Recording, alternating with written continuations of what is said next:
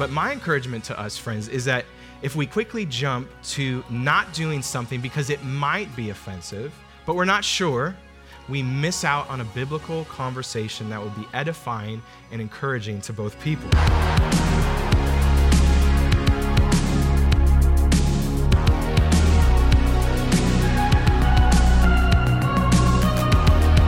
You're listening to a sermon series titled Romans, preached at Shoreline Church.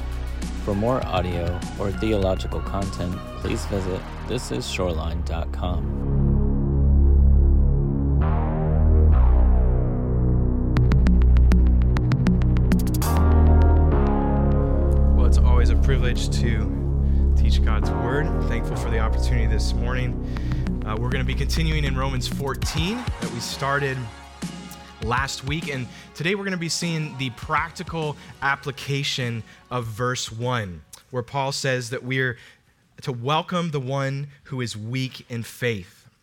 So, how do we welcome and love our brothers and sisters in Christ who may disagree with us on disputable and secondary issues? What does it mean to not put a stumbling block in the way? How do we pursue peace and walk in love together? These answers are going to be answered, these questions are going to be answered in our text this morning. But before we study these verses, we must be reminded that this is the very Word of God that we hold in our hands. It is the best selling book in all of history. I think Pilgrim's Progress is number two on that list. Uh, but it is not merely a book. We know that. It is the very Word of God. God created us, and He created the universe, and as creator, He has authority to mold His creation for His purposes. And we're thankful that He has not stayed silent. He has given us His Word. And his word has authority, has authority for doctrine, for reproof, for correction, for instruction in righteousness, that the man or woman of God may be equipped, perfect, complete for every good work. We know that his word is inerrant and infallible. That means that it's absolutely true and that we can trust it. It's totally trustworthy. We know that the word of God is sufficient. That means we have everything we need for life and godliness. They're found in these pages. And we know that the Word of God is active for today. It's powerful, it's living, it's sharper than any two edged sword. It's nourishing, it's cleansing, and it's sanctifying. Charles Spurgeon said this He said, It is not enough to have a Bible on the shelf, it is infinitely better to have its truth stored up within your soul.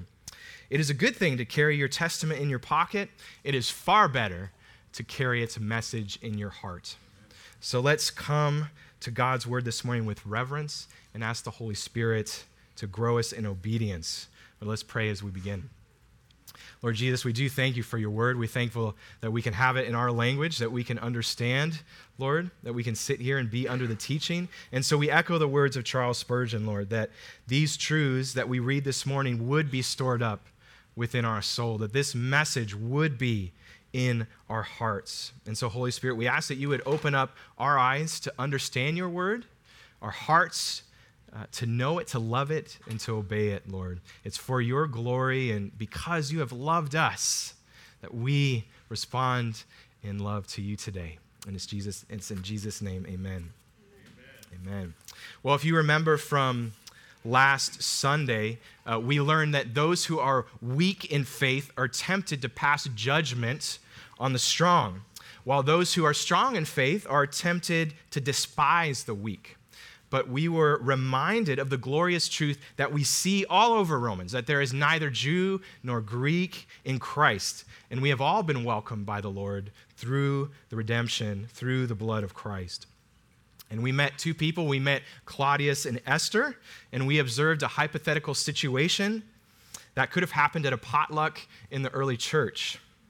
And Paul then gave us a glimpse of the judgment seat of Christ, reminding us that we will all stand before him and we must give an account.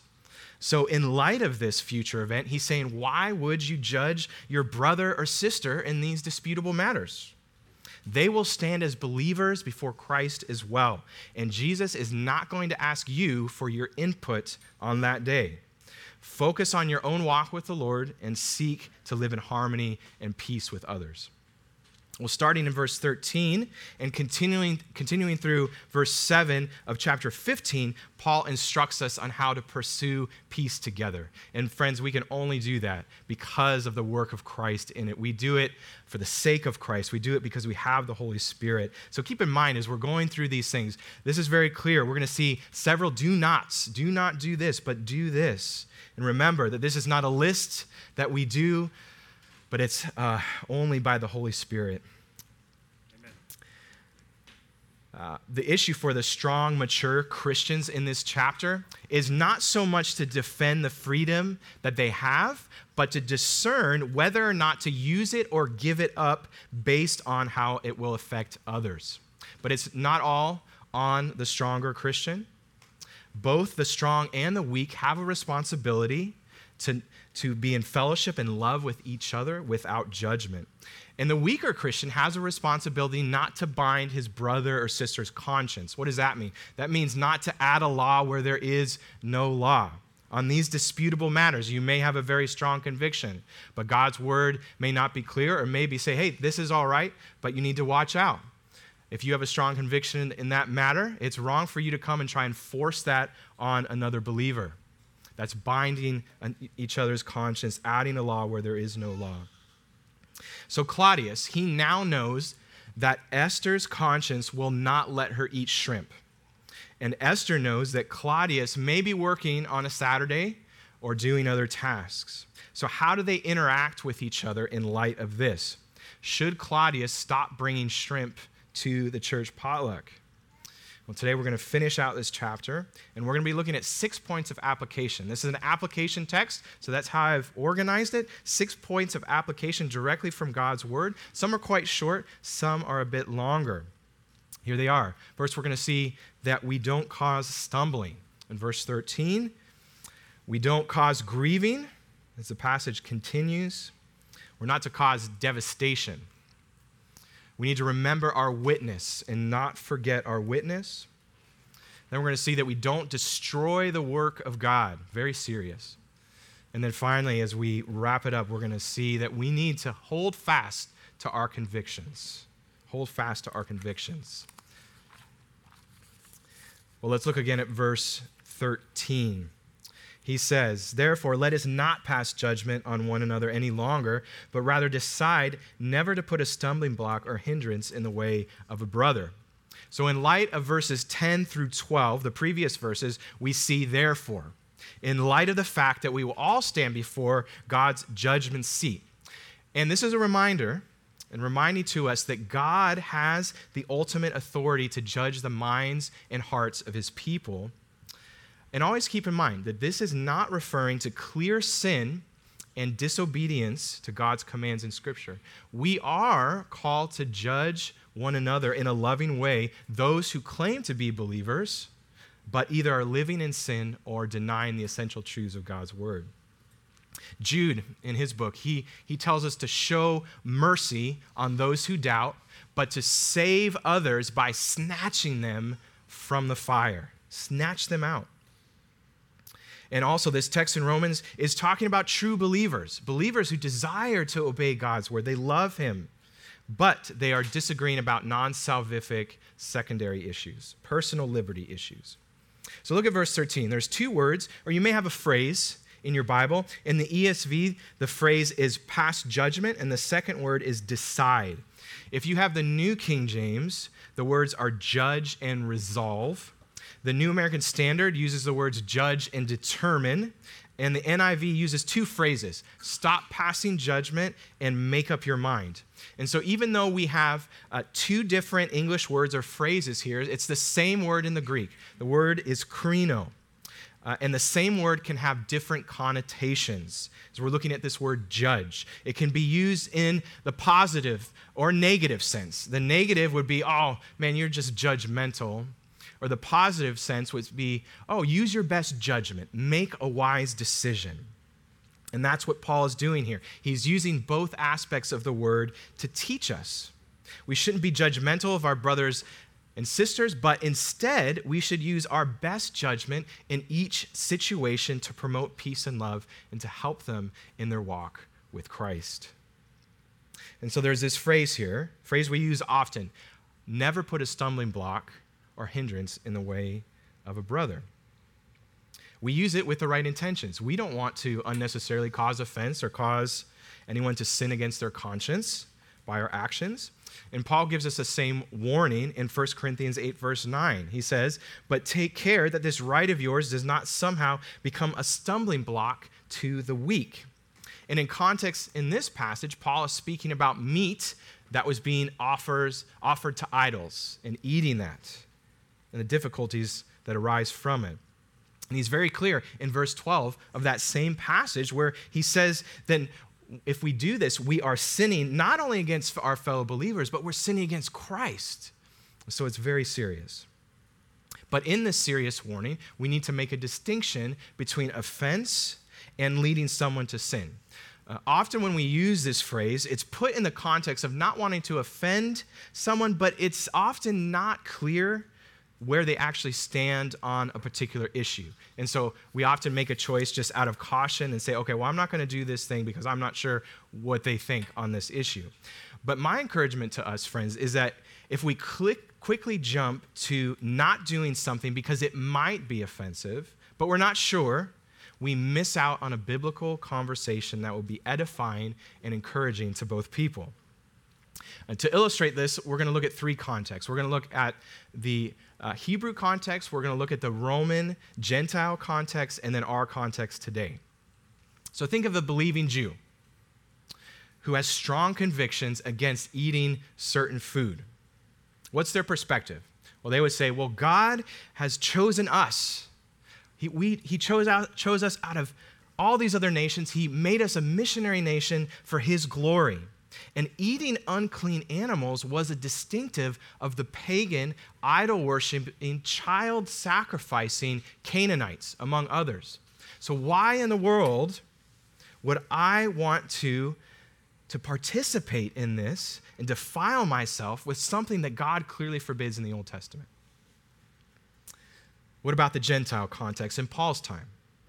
The Gentile who is recently saved, he cannot fathom eating meat that he knows has been offered to idols, sacrificed to idols. Why? Because his perspective would be well, before I got saved, I participated in these pagan, idol worshiping rituals. So I cannot, in good conscience, eat food that I know was used in idol worship. It goes, totally goes against who I am now in Christ. And I don't want to be associated with that at all. Well, how about our context today? The drinking of alcohol is a great example. Scripture is clear that drinking alcohol is not sinful, but there are warnings that come with it, and there are good reasons to abstain from it. And the most important reason would be the effect it could have on a former alcoholic. A believer, a strong believer, even drinking in moderation, even drinking biblically and giving God glory for it, could easily put a stumbling block in front of this believer and cause them to sin in drunkenness and addiction. You could Add watching movies to that. Watching certain movies could be an issue. What we see affects us, and it can lead others to sin. And my point in giving these examples is for us to obey Scripture, to decide, to determine, to resolve, to discern if we are truly causing someone to stumble into sin. Not doing something just because we're afraid of how it may look or because they might get mad at us or we're afraid they're going to judge us is not the proper reason. We must search the scriptures together and let God's word guide us. Last week, one of the application points was to discern our cultural baggage. Do we have a certain view just because we were raised in a certain way? It must be evaluated from Scripture. Well, in that same chapter of 1 Corinthians 8, Verse 1 says, Knowledge puffs up, but love builds up. And Warren Wiersbe, he gives the example of a child who is afraid of the dark and is scared that there is a monster underneath the bed. And the parents, of course, have the knowledge that there is no such monster, everything is fine, everything is secure. But that knowledge alone is not going to help their child. They just say, oh, yeah, there's nothing there. Don't worry about it. We know it's not there. No, what helps? Well, it's when the parent sits down and lovingly explains to their, to their children that there is no monster. Maybe they look underneath the bed, they spend time in prayer together, they talk through it, and then the child can go to sleep without fear. And Warren Wiersbe says, knowledge plus love helps the weak person grow strong. And so, we, as stronger believers, maybe you put yourself in that category, maybe not, that's okay.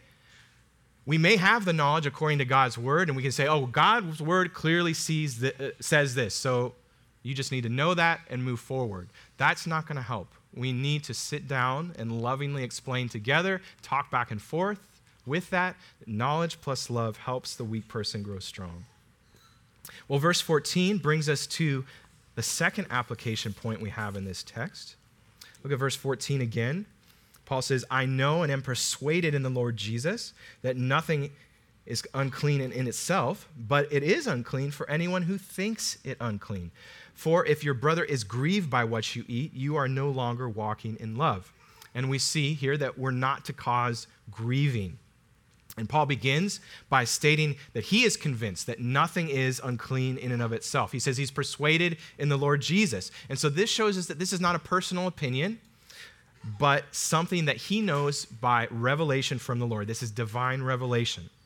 Remember who Paul was before he was saved. He was the Pharisee of Pharisees. He would have followed the Hebrew dietary laws to the letter, very strictly. He would have known them and followed them. But now he understands the vision that was given to Peter in Acts 10. You remember this? God tells Peter that now no animal is unclean. He says, Rise, kill, and eat, to which many of us would say amen to that. Uh, but Peter was not sure. He protested it first. And God told him very clearly, What God has made clean, do not call common. And God actually told them that three times to underscore the importance of it and probably to convince Peter of this truth. But it wasn't only about food, this was also a metaphor and pointing towards the Gentiles coming to Christ. The, the Hebrews, the Israelites, they would, have, they would have looked at the Gentiles, any other nation, as unclean. But the Lord is saying, no, the way for salvation is now open to the Gentiles. So, Peter, go and visit Cornelius and preach the gospel to him. And that's exactly what he did. But it wasn't only Peter who spoke about this. Jesus himself said in Mark 7:15, "There is nothing outside a person that by going into him can defile him, but the things that come out of a person are what defile him." It's our sinful hearts that display these things, what comes out of our hearts. And Paul, in another place, in 1 Timothy, he addresses this as well. When he's talking about false teachers in 1 Timothy 4, he says that they forbid marriage and require abstinence from foods that God created to be received with thanksgiving by those who believe and know the truth. For everything created by God is good, and nothing is to be rejected if it is received with thanksgiving, for it is made holy by the word of God and prayer. So the strong Christian is right in his or her conviction to enjoy anything that God does not call sinful. Conversely, the weak Christian would be wrong in his understanding about some of these things. But it's important to say that they would be wrong not in a heretical or immoral way, but wrong in the sense that they don't have a complete understanding yet of God's word. And because of that, their conscience is overly sensitive. And that's why Paul says here, but it is unclean for anyone who thinks it unclean. Uh, one of my favorite sports is ping pong.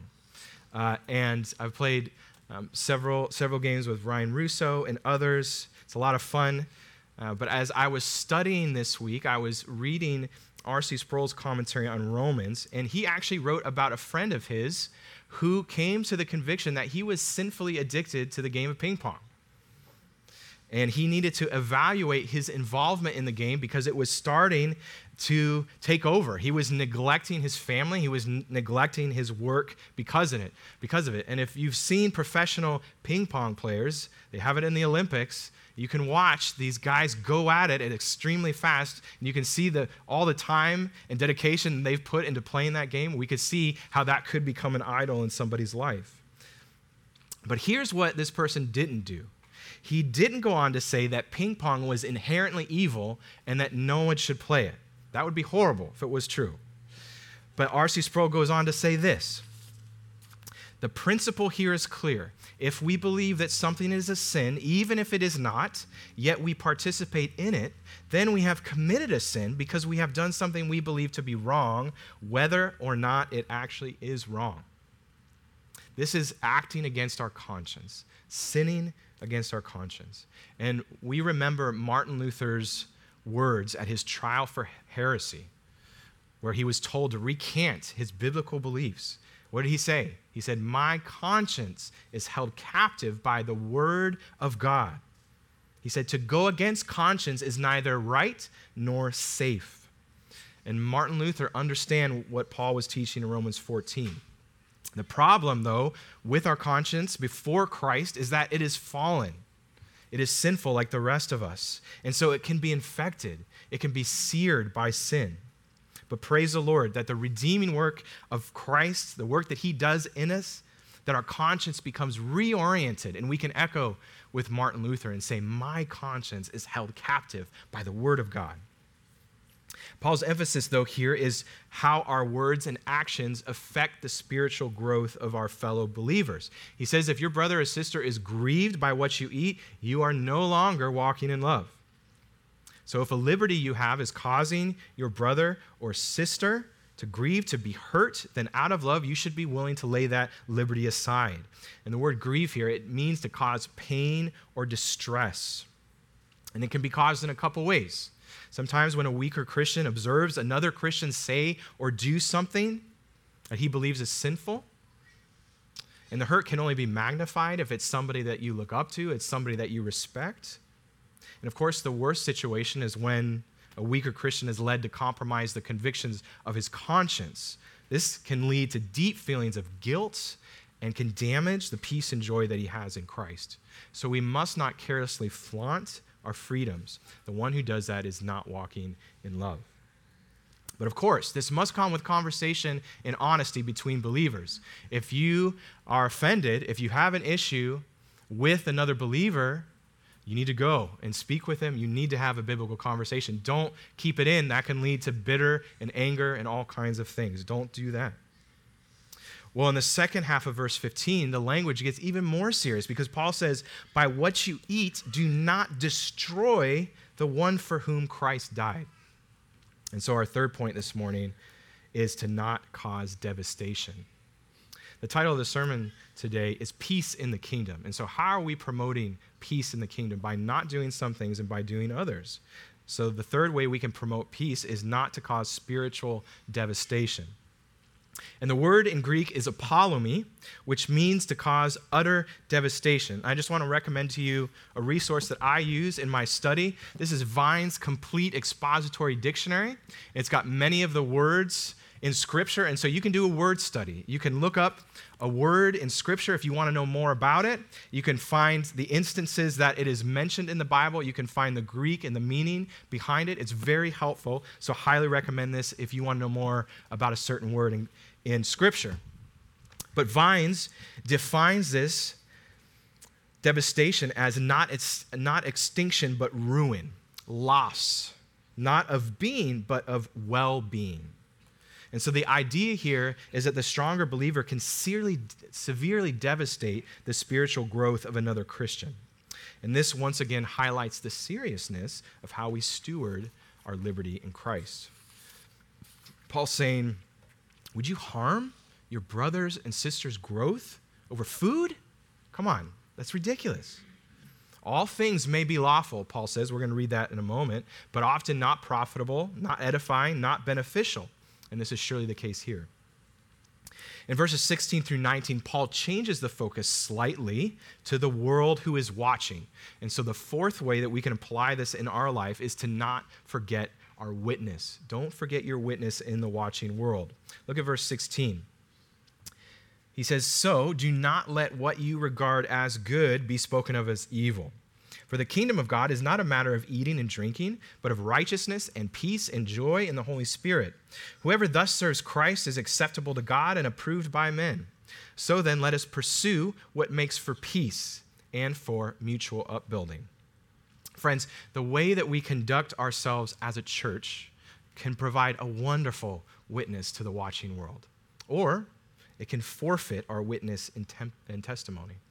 It is possible to so abuse our liberty with other believers that we create conflicts in the church that spill out into the city.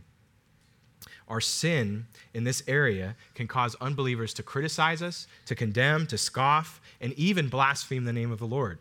You remember the indictment that Paul had against self righteous Jews in Romans chapter 2. He said, The name of God is blasphemed among the Gentiles because of you. Extremely serious. It's a little bit different situation there, but the result is similar. Friends, the liberty that we have from God in these areas is a good thing. Don't doubt in that. But this good thing should never be used in a way to cause our brothers and sisters to stumble, be grieved, or hurt. And it should never, never give the world an excuse to be spoken of as evil. And I'm so thankful that God's word is so clear and helpful to us. All the examples we need are right here in his word. So I'm going to give you two examples here Acts 15 and 1 Corinthians 10. So in Acts 15, we find the context of the Jerusalem Council. And this was the first time the leaders of the church came together, and they came together to denounce a heresy that had popped up in the form of the Judaizers. The Judaizers, Judai, can't say it, Judaizers came along and they said, We're going to add a work to salvation. You must be circumcised in order to be saved. And we see throughout church history other councils uh, popping up over the years to denounce other heresies that came in. But this wasn't the only agenda item at this meeting. After they uh, made it clear that this heresy was not going to be tolerated, there was something else. They said that care should be taken not to offend the consciences of weaker believers, both Jew and Gentile. Verse 29 of Acts 15 says this that you abstain from what has been sacrificed to idols and from blood and from what has been strangled, and from sexual immorality. If you keep yourselves from these, you will do well. And so, sexual immorality seemed to be a problem in the early church. Unfortunately, it continues to be a problem as well. But the other three requirements they are a little bit different. Sexual immorality, that's a clear sin. But the other three mentioned have to do with religious laws and ceremony, both on the Jewish side and the Gentile, the pagan Gentile side. And like I mentioned earlier, the newer Gentile believer could not bring himself to eat meat that had been involved in pagan idolatry. And Paul addresses this in 1 Corinthians. So let's turn there. Let's turn there together. 1 Corinthians chapter 10, and we'll have some insight in this area. 1 Corinthians chapter 10. We're going to look at verse 23 and read most of the uh, rest of the chapter.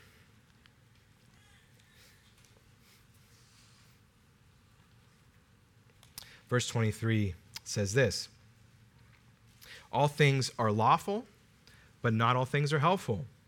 All things are lawful, but not all things build up. That's what we're talking about today. What will build up? Let no one seek his own good, but the good of his neighbor. Eat whatever is sold in the meat market without raising any question on the ground of conscience. For the earth is the Lord's and the fullness thereof. If one of the unbelievers invites you to dinner and you are disposed to go, eat whatever is set before you without raising any question on the ground of conscience. But if someone says to you, This has been offered in sacrifice, then do not eat it for the sake of the one who informed you, and for the sake of conscience. I do not mean your conscience, but his, referring to the other believer. For why should my liberty be determined by someone else's conscience? If I partake with thankfulness, why am I denounced because of that for which I give thanks? So whether you eat or drink or whatever you do, do all to the glory of God. Give no offense to Jews or to Greeks or to the church of God. So, our friend Claudius you, along with your new brother in Christ, Claudius, go to an unbeliever's house for dinner. As you are served a meal, your host rather proudly mentions that this meat has been consecrated in a pagan sacrifice. Claudius is immediately disturbed and conflicted, and he whispers to you, I don't feel comfortable eating this meat. So, what do you do? Well, according to God's word, out of love for your brother, you both decide to graciously refuse the meat with explanation to your host. understanding that it is better to risk offense with the unbeliever than to try and force your brother to sin against his conscience. And although this might offend the unbeliever temporarily, the Holy Spirit may also use this situation to show the depth of love that you have for one another and draw him to the gospel. And so, Paul's exhortation to us is this don't apologize or unnecessarily give up your freedom in Christ. And don't let your conscience be bothered by these things. But on the flip side, be willing and open to give up your liberty if it might cause spiritual harm to a believer. It is much better for our witness to the outside world and for our relationships with fellow Christians to show love rather than to demand our rights. And letting go of our freedom is such a small price to pay when we consider what is important in the kingdom. This is something I had to grow in in my own life. As many of you know, Katrina and I have had the privilege of serving in Russia and in Siberia as missionaries for four years. And the stereotype with Russians and vodka is true. It is true. Uh, when you get together with uh, unbelievers, especially, uh, there is a shot glass at every table setting, and there will be multiple bottles of vodka on the table. And they will it does any occasion would be an excuse a reason to toast one another and to take shots. And the Russians love to toast. They have a toast for every situation. Many Russians have, uh, they all know the same toast. It's memorized phrases that, that they, they, bring, they grow up hearing. And so they toast to everyone getting there. They toast to everyone sitting down. They toast to the first course, the second. They toast to good things that are happening, bad things that are happening. They toast one more for the road, you know, I mean, everything. And so we had to be very careful as believers not to get totally plastered by the time one of these dinners had ended. But at the same time, we were trying to have a balance and to be respectful to our hosts. And so we would take a sip here and there, but we, we wouldn't be downing shots at every chance we got because we knew it would be very dangerous. Uh, but we had some friends and we had fellow coworkers in the same mission that had strong convictions against drinking any alcohol.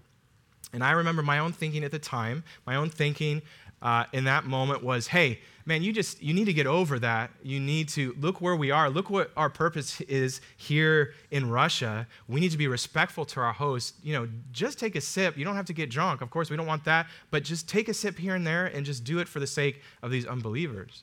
But I now know that I was wrong in my thinking of that, and I should have more encouraged and stood with my brothers and sisters who had uh, an issue of conscience in that area. Because Paul reminds us in verse 17 For the kingdom of God is not a matter of eating and drinking, but of righteousness and peace and joy in the Holy Spirit. Friends, if we would grow in our understanding of this verse, we would be saved from silly disagreements that can tear churches apart. He talks about righteousness, peace, and joy. These attributes describe the church. So, as we look at righteousness, our pursuit of righteousness should stand far above our desire to claim any rights or privileges we have. And remember, this is not a self righteous pietism, it's not Pharisaical hypocrisy. The Pharisees were all about pursuing righteousness, but it was based on a prideful, hey, look at me, look at how I'm following the law, I'm so holy. That was their attitude. And it was void of a true relationship with the Lord. Jesus in Matthew 5:20 said, "Unless your righteousness exceeds the righteousness of the scribes and Pharisees, you will by no means enter the kingdom of heaven." And we know from the rest of scripture that no one is truly righteous. We can't attain to that. And all our supposed righteous works before Christ are considered as filthy rags. And that's the big thing of Romans, that we can't come to God with our pseudo righteousness. The only way we can stand before God on that day is because we have been clothed with the righteousness of Christ Himself. Amen. And R.C. Sproul again, he says that righteousness is a pursuit of holiness. And to be mature, uh, a mature Christian in Christ is to live according to the principles of God. And how is that displayed? Through the fruit of the Spirit. And the next attribute is one of those. The ne- next attribute is peace. What does peace in the kingdom of God look like? Well, it's defined as the loving relationships of believers who are more interested in serving others rather than in pleasing themselves. And we just learned this recently in Romans 12. Romans 12:10 reminds us, love one another with brotherly affection. Outdo one another in showing honor. Do not be slothful in zeal, be fervent in spirit, serve the Lord. Rejoice in hope, be patient in tribulation, be constant in prayer, contribute to the needs of the saints and seek to show hospitality. Peace and righteousness and then the final mark is joy. And joy is a mystery to the world. It's that quality that unbelievers often comment on, but they can't quite put their finger on it. And then they say, oh man, there's just something, there's just something about you that's different. Something about you, there's something about the church that you go to. They have a strong attraction to it that the Holy Spirit uses to draw them to Christ. And the church that has no visible joy, I'm sorry to say, is a dead church. It is. The kingdom of God is marked by joy. Why? Because the love of God has been poured into our hearts through the redemption that is in Christ Jesus. And Paul is saying, why should we complain and fight about who does or who doesn't eat meat or drink wine? That doesn't mark us. We love what God loves, and we love those for whom Jesus died. Well, verse 18 shows us a blessing of the loving and selfless believer. It says, Whoever thus serves Christ is acceptable to God and approved by men. And the Greek word for approved is dokimos. It means to accept something after a very careful examination, similar to how a jeweler would carefully inspect a diamond under a, microphone, a, a magnifying glass to determine its value. And Paul expounds on this in Philippians 2:15. He says that you may be blameless and innocent, children of God, without blemish in the midst of a crooked and twisted generation, among whom you shine as lights in the world. And Paul himself, we know, was an example and lived this out. He gave up his right to be married, and he was often not paid for his ministry, even though he could claim that, so that he would not be a hindrance to the gospel of Christ. So then, verse 19 exhorts us to pursue peace because that is what builds up the body. We chase after it. That's what to pursue means. To pursue means to chase after something. And what is the opposite of peace? Hmm? War. Yeah. Opposite of peace is war, it's conflict, it's strife. So we are not to pursue conflict. We are not to be chasing after fights and controversy, but pursue peace. And that's his exhortation to us. That's what will build the body of Christ. Well, we have two more application points in this text. And the fifth way to have peace in the kingdom is don't destroy the work of God. Very serious. Verse 20. He says, Do not, for the sake of food, destroy the work of God. Everything is indeed clean, but it is wrong for anyone to make another stumble by what he eats. It is good not to eat meat or drink wine or do anything that causes your brother to stumble. So, what is the work of God?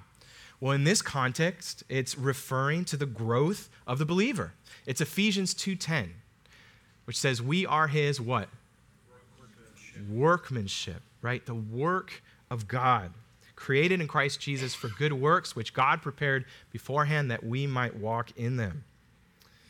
You might have noticed recently there have been many who have been offended in our nation over the last couple years as we've seen um, certain people uh, pull down and destroy historic statues in our nation.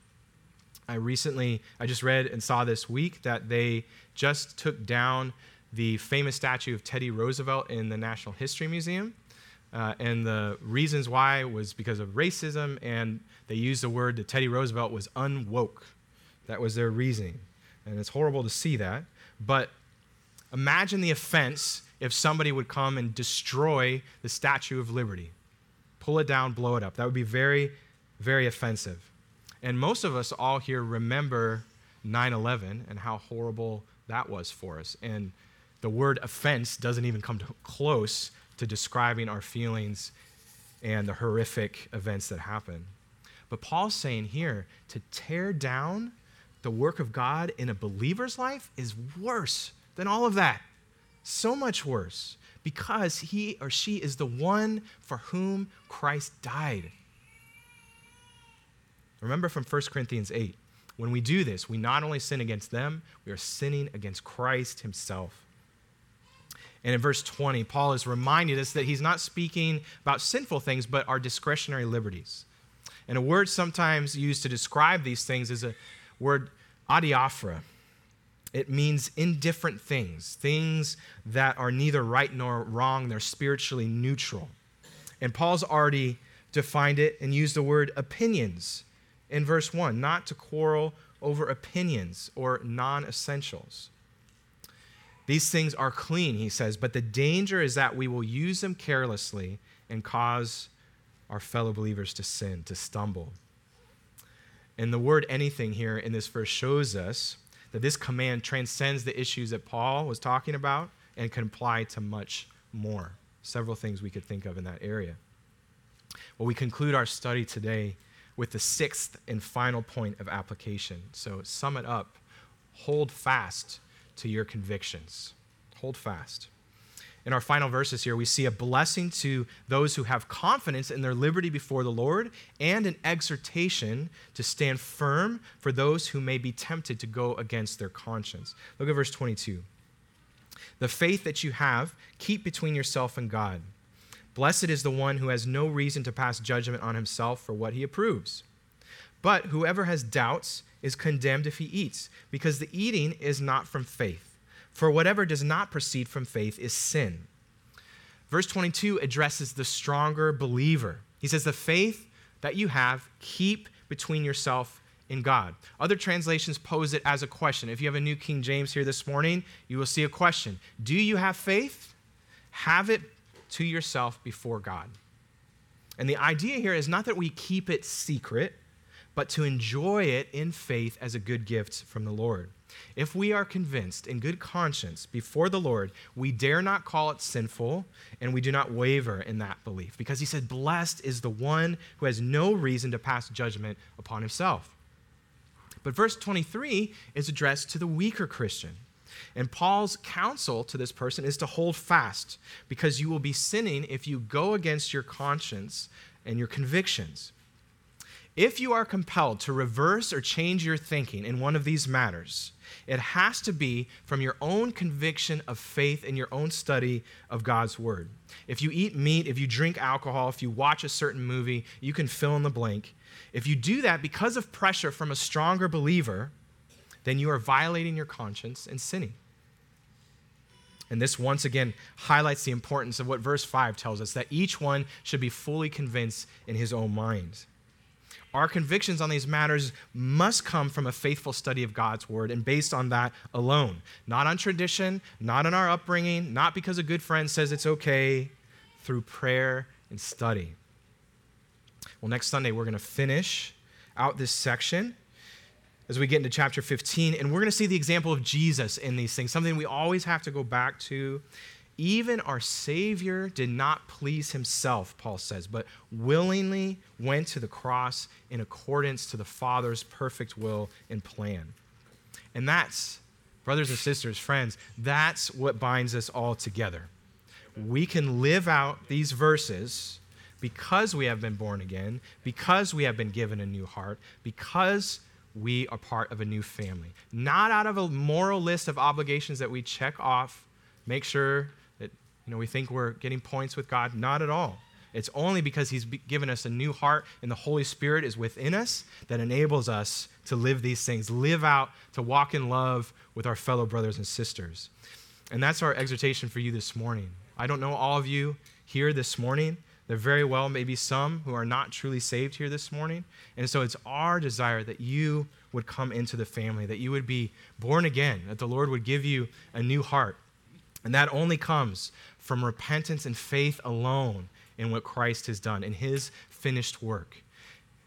And it's marked. We can look at God's word and see marks of a believer. Do you have a desire to study God's word? Do you have a desire to be with other believers? Do you have a desire to serve the Lord with joy and in obedience to his word? Are the fruits of the Spirit being manifested in your life? That's what we base our salvation on not on because we walked down an aisle, because we answered an altar call, because we prayed a certain prayer, because we raised our hand, or even because we were baptized. No, it's only we know in our hearts that we have truly come before God, repented of our sin. Say, Lord, I need you desperately. I need you to forgive me. I know I am a worthless sinner, that I stand condemned before you. Your wrath is still upon me. I need that to be forgiven through the work of Christ alone, not on anything that I could ever do. And so, if you have doubts this morning, we would love to talk with you about that. There are many here who would love to share the good news, answer questions with you. But for those of us who are believers here, in the meantime, may we have loving biblical conversations about disputable matters. May we seek to build one another up, to show honor and preference to one another, to edify and to help grow each other's faith for their own sanctification, but ultimately for God's glory. Amen? Amen. Amen. Let's pray together. Oh Lord, what a privilege it is, once again, to be in your word this morning with brothers and sisters. We thank you for these practical verses before us, these clear verses on how to live out our walk, how to walk in love and in understanding with our fellow believers who may have different convictions, may have different thinkings on these secondary issues, Lord. We ask that you give us strength and peace to walk forward in unity together. Lord, we, we know that we cannot do any of this without your help. We know that even, even in doing these things, we are imperfect, and often our pride will rise up and we will, we will want to defend and push our way. We've all done that, Lord, and so we ask forgiveness for that, and we ask that you would grow us in understanding, it would grow us that we would be pursuing peace together not pursuing conflict, not pursuing our own rights, our own way, but that you would do a new work in us and bind us together in the gospel. Lord, you are such a gift of grace. Your Son is a gift of grace that has been given to us. And we can only say that it's not through us, it's not us at all, but it's only through the work of Christ in us. And so it's in his matchless name we pray. Amen.